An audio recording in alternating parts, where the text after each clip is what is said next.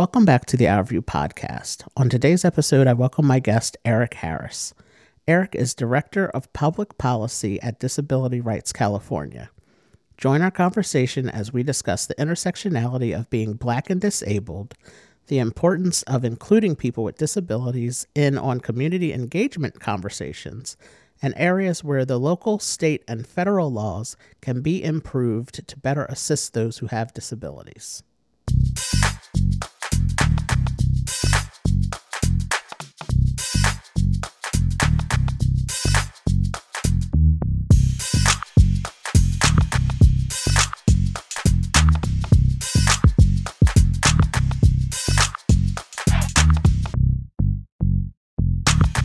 So, uh, welcome to the Our podcast. On today's episode, I welcome my guest, Eric Harris. So, uh, Eric, let's get right into this conversation. I'm so excited for uh, the topics we have planned to discuss. So, can you tell us a little bit more about who Eric Harris is? Yes. Um, so, my name is Eric Harris. And first of all, thank you so much for having me. Um, I'm an African American male um, I was born with congenital hip dislocation. And so I have nerve damage in my left leg um, and my right foot and right ankle. Um, and I am a wheelchair user. Uh, I was born in Northern California in the East Bay area, um, Berkeley. Um, and I grew up in Sacramento. Um, I went to college in Arizona and I uh, played wheelchair basketball in high school and in college. Um, I actually um, went to college on a wheelchair basketball scholarship. Um, and then following college, I, I, went to the University of Oregon School of Law, um, and I graduated from there. Um, and then I actually um, did some work in Washington, D.C., some political work, and now back in uh, Northern California. And for the most part, what I do is um, policy work. I really care about um, creating policies and changing policies so that they help marginalized communities, especially African Americans, especially people with disabilities, um, but really all marginalized communities, making sure that they're spoken for and that they have a seat at the table um, when it comes to decision making. That is so fantastic. And uh, before we started recording, I um, I thanked you for uh, taking the time out to speak with me, and uh, I wanted to make sure that I said that because I've said it many times on my podcast. The stories of people of color, African Americans, and especially men, uh, African American men who have disabilities, our stories are not told. And so I, I am happy to share this platform with you uh, to have this discussion and talk about your life and all of the great things that you've accomplished, some of which you just mentioned. Um, so thank you again so much for uh, sh- sharing your time with me this morning. And um, so you mentioned that you had uh, con- you were born with congenital hip dislocation. Can you explain what that is and how it has impacted your life? Yes. So um, when I was born, um, I was born with my uh, hip dislocated. Um, I know that that is uh, kind of difficult to, to imagine for, for most folks. Um, but uh, yeah, I was I was born with my hip, my left hip dislocated. Um, and so I had uh, nerve damage. Um, so some of my joints and some of my muscles um, um, were weakened. Um, I had multiple surgeries um, before I was um, a couple of years old um, as a baby and then and then as a toddler, so that they could so doctors could do as much as they could to make sure that I had as many opportunities as I, as I could, not only to to walk, to feel my legs, but but just to live and survive. you know, I was told many times growing up um, and and really really young. I'm talking toddler age and and and um, you know before the age of five was told that I might not fully um, be able to walk later in life. Um, I was uh, you know told many things when it came to um, what I would or would not be able to do. Um, but but truth be told, I I, I had plenty of opportunities being in Sacramento, being in Northern California around the Bay Area. I um, went to Stanford Children's Hospital um, as a child, um, and then transferred over to uh, Shriners Hospital, which is a children's hospital. They're, they have children's hospitals all throughout the country um, that are free and offer services for individuals with limb disabilities as well as those who have uh, burn injuries. Um, but really, you know, my parents, my family, and my friends are the ones who have up, you know, uplifted me through all um, that I've been through. Um, I would say that they have empowered me. Um, and having my disability has really empowered me as well. It's really given me opportunities, opened doors for me, allowed me to meet amazing people around the world, allowed me to participate in a sport, wheelchair basketball and wheelchair softball, that I really care about deeply. Um, and so that's why I feel like it's important for me to give back through the work that I do now um, and make sure that I'm fighting for people with disabilities, for African Americans, um, because I, you know, it's it's all the the sacrifices that have been made and the and the things that people have done. Um, so um, my life with my disability has really empowered me and made me a better person. I'm so glad to hear you say that because part of my goal in uh, creating the Our View brand and the uh, awareness company and consulting company is that I want to change the tone of conversation about disabilities.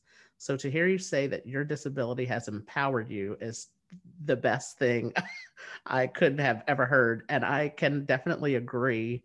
Uh, for me, you mentioned your, your parents. For me, my parents as well, my whole family. Uh, i mentioned uh, on the podcast, my mom is one of seven children. My dad is one of 10. So uh, my, my family, my, my cousins and the extended family, they have all just, you know, empowered me. And, and as you mentioned, you know your diagnosis and your your prognosis and everything that the doctors have said may have not been the best. And you hear a lot of negative things about what you won't be able to do and and how you'll have to live your life. But it truly does make a difference uh, in my case and it sounds like in your case as well that having the support of uh, your family really makes a difference and does allow you to uh, you know make you realize your your reality of yes i have to do things differently but i can still do things and i can still uh, be successful and like you said go travel around the world and meet people and uh, start great relationships and friendships with people. So i appreciate you saying that uh, your disability has empowered you. That's so uh, powerful. Yeah so thank you so much for that you are now a special advisor for strategic partnerships and community engagement at uh, Disability Rights California. Can you uh, get into uh, the importance of including people with disabilities in community uh, engagement? I know for myself, I work for a nonprofit. Uh, I work for a nonprofit called Build Jake's Place here in New Jersey. We build inclusive playgrounds. So we uh, we have currently two playgrounds that we've built, and uh, we are before COVID 19 hit, uh, we were working with seven other townships here in the state to build new playgrounds. And for us, community engagement uh, and, and including people with disabilities in that engagement has been so key uh, to getting these playgrounds built and just uh, the raising awareness about disabilities within those communities where we where we are building uh, has been so important. So, can you talk about your work with uh, strategic partnerships and community engagement with Disability Rights California? Yes, absolutely. So, um, as we know, and I, you know, I, I talk about it all the time, just the importance of having people with disabilities at every table, um, every decision-making table, every um, power table. Um, it is crucial to have people with lived experience with disabilities um, just because our perspective is so is so unique. Um, I, I once had a friend tell me that living with a disability is like living through an obstacle course every day. Um, you have to be creative. You have to figure out everything that you're going through. You have to plan ahead. Um, and you have to be prepared if you try to go somewhere, you try to do something, and you're essentially told, no, you can't go. Um, so I think that having somebody with a with lived experience with a disability in a position to make partnerships um, and and engage with the community is crucial. Um, a lot of the partnerships that Disability Rights California has has done um, is is really intentional, um, and it's with the disability community specifically. Um, we are, uh, you know, an organization with hundred lawyers who work very hard. But as as I'm sure you know, and as um, your listeners know, California has 40 million people. Um, and if just based on kind of the the generous statistics that one in four approximately have a disability, that's 10 million people with a disability in California, and we have 100 lawyers.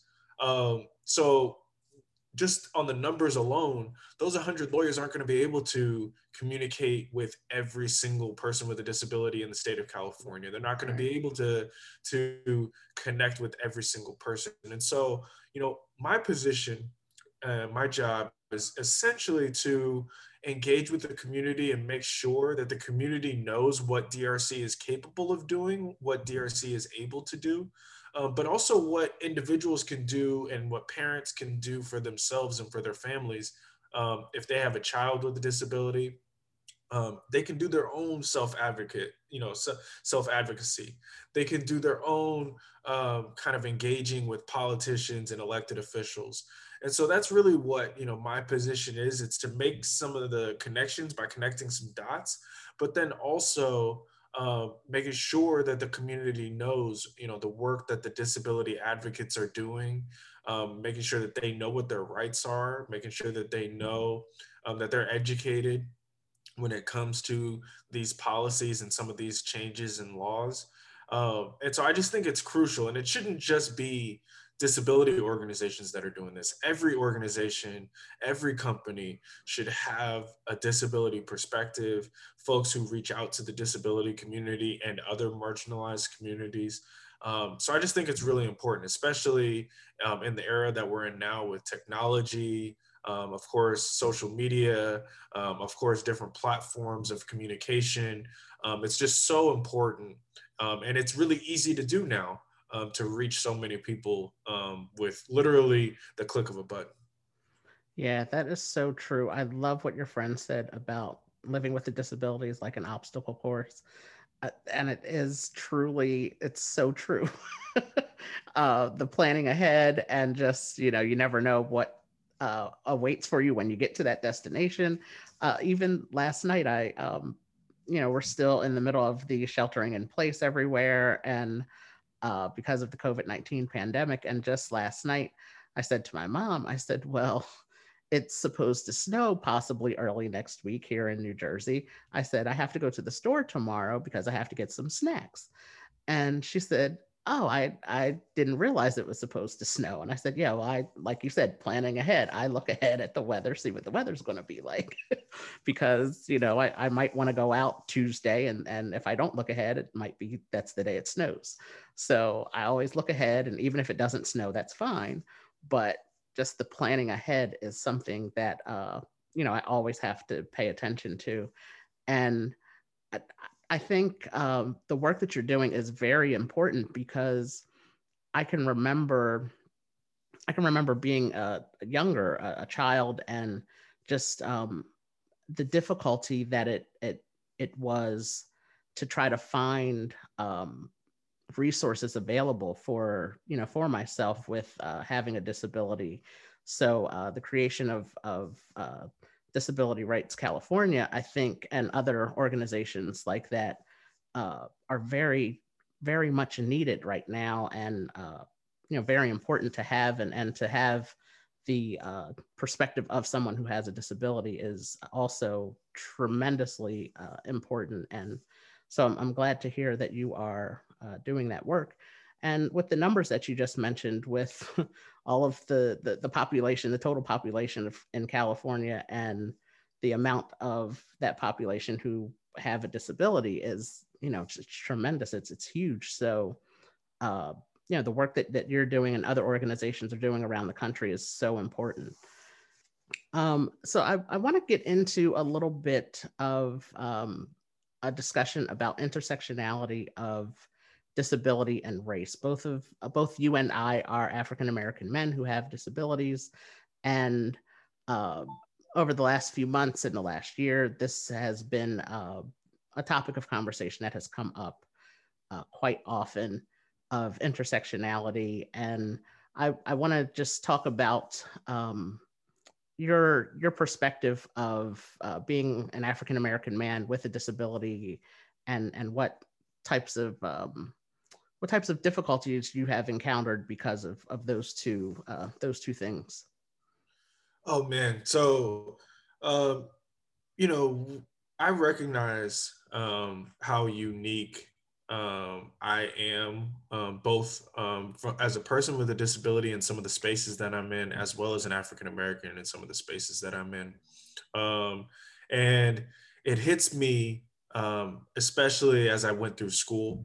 Um, I was often the only person using a wheelchair, you know, in, in various spaces. I would often be in many situations, be the only African American. Um, and then as I um, kind of grew, especially as a young man. Um, I recognized different things. I, I experienced different things, um, different levels of discrimination. Um, and, and so I recognize kind of what challenges um, are out there. Um, but I also viewed them as opportunities to educate, especially in both the disability community and the African American community. Um, before coming to DRC, I was uh, a board member of the local NAACP as well as a legislative advocate of the statewide NAACP of California. Um, and it was important that I was in the rooms that I was in um, for the NAACP, uh, but re- also representing uh, people with disabilities and making sure that the leadership um, in the NAACP and other Black organizations recognize um, that there are members of our community who have disabilities and not just people in wheelchairs, um, but people with mental health disabilities. Um, as, as you know, and as I'm sure your listeners know, the stigma around mental health is ridiculous. Um, and especially in the Black community, um, as well as the Latino community and others. the Black community looks at, you know, our, our men in particular, as macho or having to do or we we view it as you got to be tough you you can't be a punk you you got to fight through it and we even view that when it comes to mental health disabilities um, and that's a problem um, it's caused a lot of men black men with mental health disabilities to stay hidden or to kind of hold back um, and what i try to represent um, and what i try to speak on is the importance of everybody being prideful in exactly who they are. Um, and that and that means everything of who they are. So that means that African Americans be proud of being African Americans. That people with disabilities be proud of being people with disabilities because you never know who's watching, you never know who's listening. Um, you know, I've been in situations where I've been around parents with children with disabilities who often you know try to hold their child back try to say oh you know my kid can't do that or i don't want my kid to get hurt um, and i think that having pride um, in in all that you are and being lifted up by leadership whether it's elected officials or business executives or nonprofit organizers um, it's so important that all of us are recognized in our completeness um, and so, you know, as everybody else has, you know, I, have lived through life and experienced different things. And sometimes um, what I recognize and what I see when it comes to some of these incidents um, that have happened, um, and of course, they've happened uh, throughout history, but um, regarding um, police interaction with uh, with individuals who are African American, with the Black community, with Black people. Those those interactions have been have been often terrible and something that i always keep in mind and i'm sure many people with disabilities keep in mind that a lot of times when we see some of these individuals who are mistreated by police killed by police um, abused by police oftentimes they're not just black men of course most of them are are black men first, and we recognize that, and they're seen as black men and as a threat. But a lot of times, these are black men with mental health conditions as well, right. um, and with other disabilities as well. Um, and so, you know, that hits folks um, a different way. Um, we can all develop disabilities at different points in our lives. I was born with my disability. A lot of the people that I work with and work around have had disabilities um, later in life, whether it's through accidents, through car accidents, or just over time, um, people uh, uh, obtain different disabilities. I know during the pandemic, um, we could talk about mental health disabilities. During a pandemic, being alone all the time and being um, kind of enclosed in your house and not and not communicating with anybody else uh, physically um, that can impact somebody's mental health right. um, and so all of these things are important to talk, to talk about and it's so important that we recognize that somebody who has a mental health disability who's a white male straight a white straight male has a completely di- different and unique experience to a person who is a an African American male or an African American woman with a mental health disability who might have grown up in poverty or um, or any number of intersections. We talk about the the LGBTQIA plus community. Um, members of that community who are also African American, who also have disabilities, experience completely different and unique um, levels of discrimination. Um, and it's important that we recognize that um, and that we do what we can to fight against it. Thank, you so much for that such complete answer. that was um, I, I loved so much of what you said, and I think one of the big things is what you mentioned uh, last. There is that everybody has their different experiences. Um, you know, uh, us uh, being born with our disabilities and uh, people developing disabilities later in life and uh, you know the mental health aspect is so huge and that is something that i am uh, going to be addressing more often on uh, this podcast mental health disabilities. And just um, I, I loved what you said also about having pride in who we are as total beings. If you know if it's being disabled and and black or whatever it is just having pride and uh, celebrating that and who we are and just uh, embracing it i think is, is a really big and important thing to uh, mention and highlight there. In, in, your introduction you mentioned a lot of the uh, accomplishments that you have achieved uh, in life. Um, you graduated law school you interned uh, in different uh, law offices for, and you rep- uh, you interned for Representative Barbara Lee. You uh, worked and interned at the Democratic National Convention and for uh, President Obama's reelection campaign. And that was, uh, I, I, loved reading that in your bio. When, when I saw that, I was like, wow, that's really cool. so um, I, I, know the Americans with Disabilities Act is like the big uh, the big law that was passed uh, to assist with uh, making things better for people with uh, disabilities in the United States. But having a, a background in law, uh, as you do, and having interned for uh, some political uh, figures and political organizations, where do you feel that the laws within the United States can be improved to better assist those who live with disabilities? That's a great question. Um, you know, my experiences um, have been across the board just amazing. Um, mm-hmm. locally in Sacramento, um, working for a city council member, um, statewide, doing policy work in the state capitol um, with the state legislature, and then, of course, nationally with Congresswoman Barbara Lee, who represents the East Bay area, as well as working for the Democratic National Committee.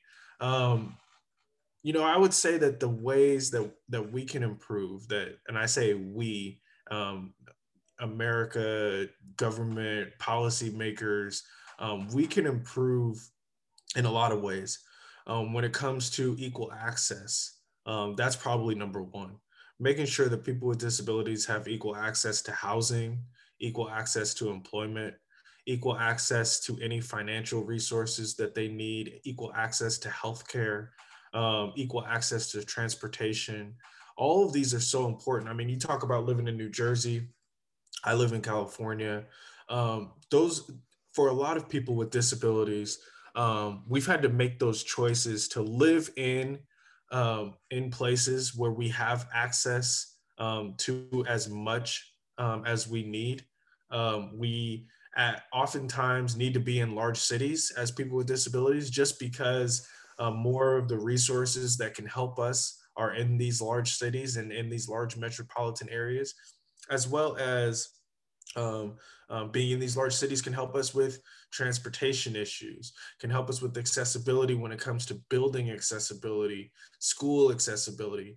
Um, a lot of us can't live in parts of the country um, where the where um, you have either terrible weather, you have inaccessible buildings, you have old structures, and I know you live on the East Coast, so you you um, I'm sure you see up close and personal kind of what old traditional building, yes. old traditional streets, um, all these things, um, and so I uh, I just think that you know it's so important um, to to recognize that all these things can be Im- improved um, and that uh, it's on us disability advocates as well as people with disabilities to continue to push for these things and part of that comes with people with disabilities stepping up and leading um, and and taking on um, challenges and, and coming to the seat at the table. And if we don't have a seat at the table, to create our own table until we get a seat at that table. Um, and so, uh, you know, really, it's it's every area of policy, every area of law. People with disabilities need to be involved and thought about. Um, and and up until this point, we haven't been.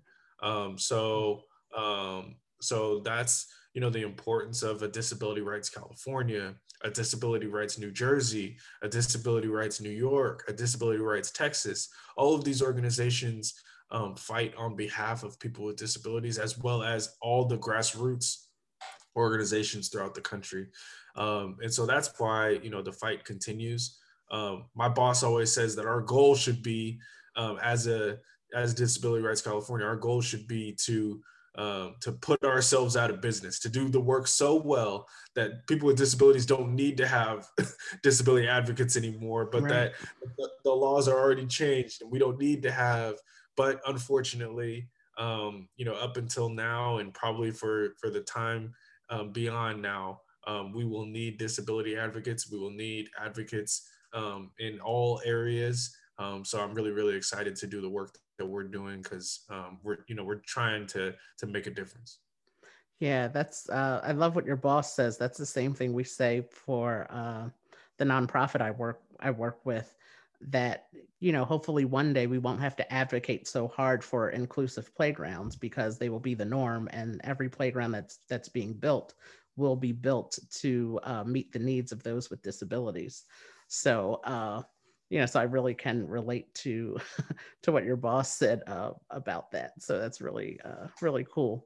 And it's it's so important that uh, having this discussion with you it's so important that people know that the disability rights uh, organizations they exist throughout the country and it, it's um, you know it's important that you know, that we can connect with those uh, types of organizations to uh, reach out to them and, and advocate for uh, for things that that we need and things that we would like to see and things that we want to uh, better improve.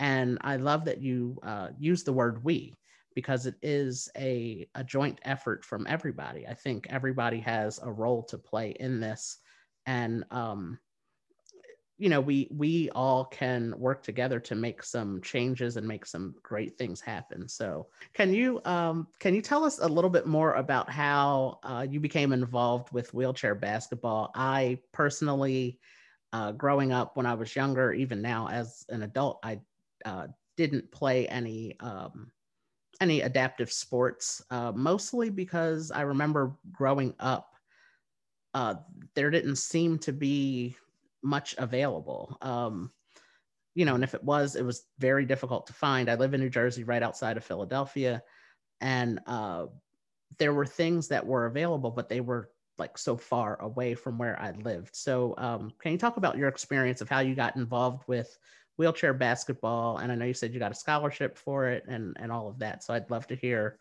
uh, some more about that conversation. Yeah, so it's interesting. You know, growing up, I was always um, participating in sports. So I, um, growing up, I, I walked using leg braces, and um, and I didn't even honestly, even in like the first 13 or 14 years of my life, I didn't even consider using a wheelchair because I could walk. Um, so I would play basketball, baseball, flag football, tennis, golf, like every sport you could think oh, of. Wow. I just wanted to keep playing. Um, and it wasn't until I was in high school and I tried out for my high school golf team um, and was disappointed that I didn't make it. I um, there was some controversy around that decision, but but I didn't make the team, and my dad um, actually looked for adaptive sports in the area of Northern California.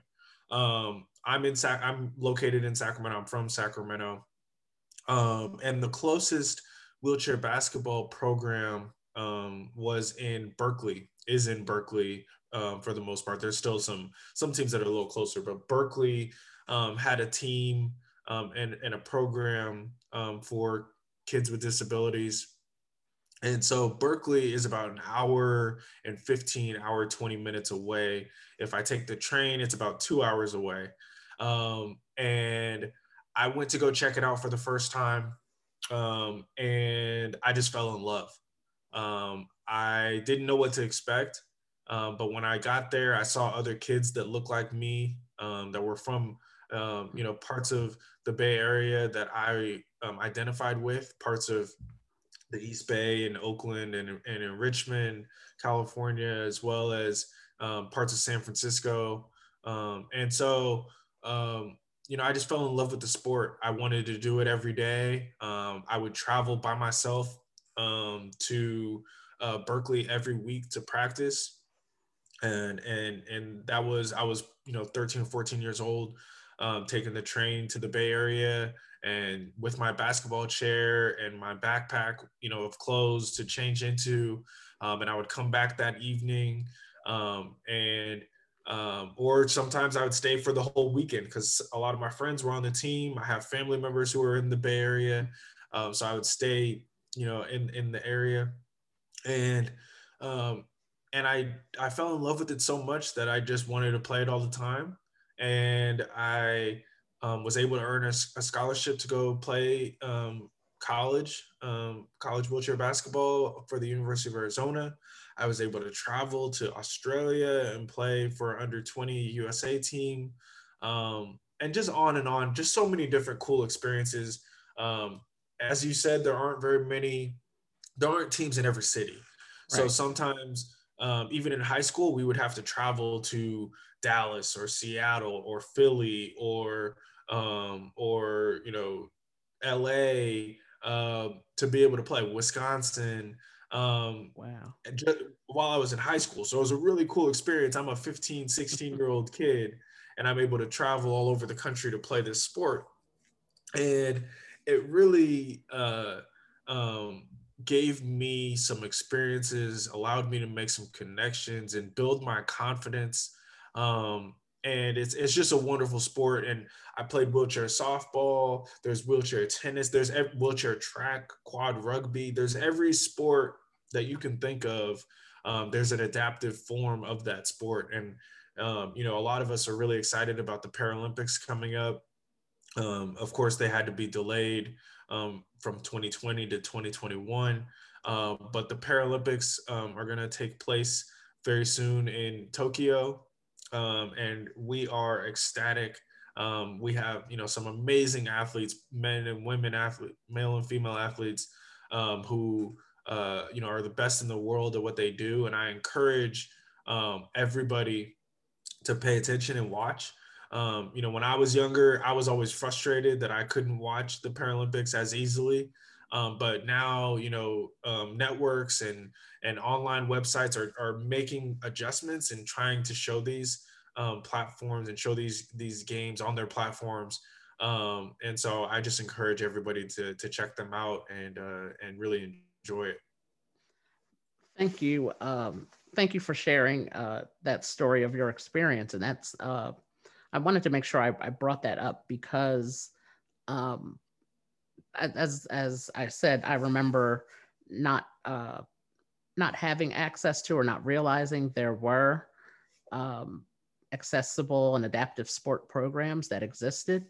Um, and, and as you said, they're getting a lot better now, and they're uh, showing the Paralympic Games on uh, on the internet and on different uh, networks when they come on.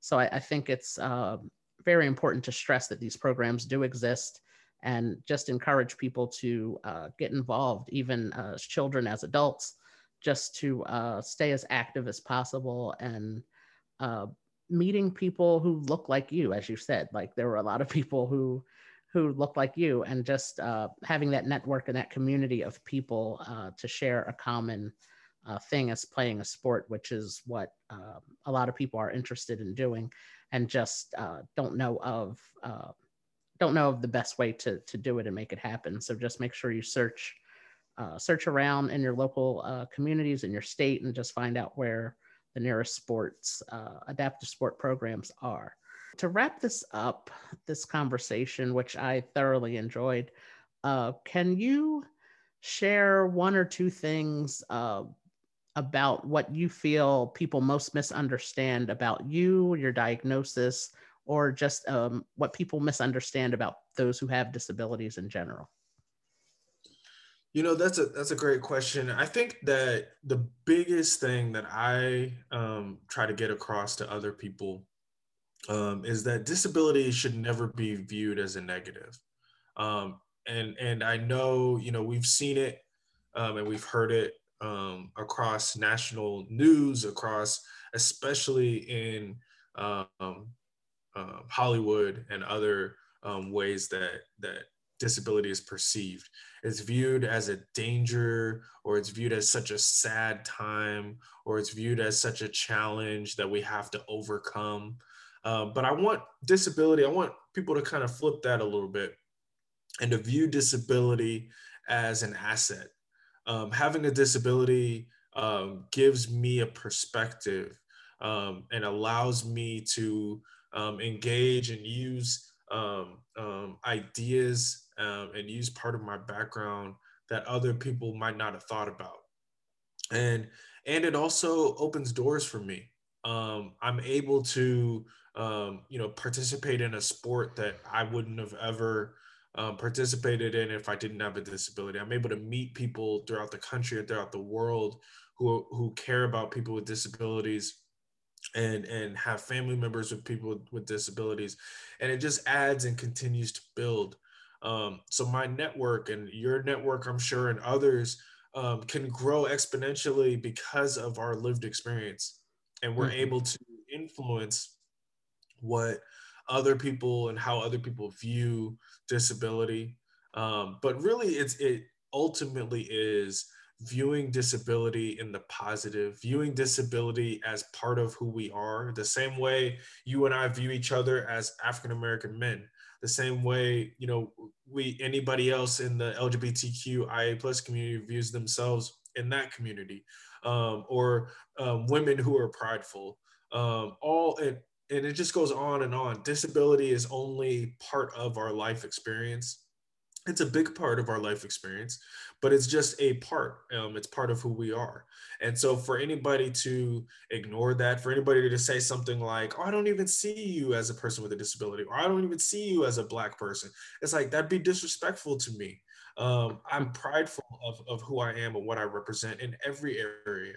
And so, um, I just think that uh, you know, that's the biggest thing that I try to, um, you know, message to other folks uh, that I say, hey, look, man, you know, you're your complete self, I'm my complete self, and it wouldn't, I wouldn't be me um, if I didn't have a disability. So um, hmm. that's what I would say is probably the biggest, biggest uh, message that I try to send to all people with and without disabilities. Um, so uh, thank you so very much for your time. Again, I appreciate it. I, I really enjoyed this conversation. And um, I, I, hope that we are able to connect uh, again sometime in the future on another topic. And uh, I will definitely uh, let you know if I find myself out that way anytime in the coming years and uh, hopefully connect with you in person. So, um, is there anything, um, is there anything, any websites or anything that you want to mention that um, where people can get in touch with you um, or with the, uh, you know, with any organizations that you work with? Disability Rights California um, is really easy to find. Um, you can, of course, just Google Disability Rights California, and it'll be the first um, site that comes up. And the website is um, disability rights with an S at the end, ca.org. Um, and wherever you are in the country, there's a disability rights organization. Uh, it's a protection and advocacy organization in your state.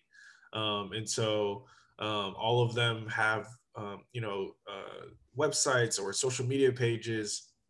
And so um, they are very easy to access and they'll be able to give you some information. But of course, I mean, specific to your disability, um, there might be other um, organizations that that might kind of be more in line with um, with your circumstance.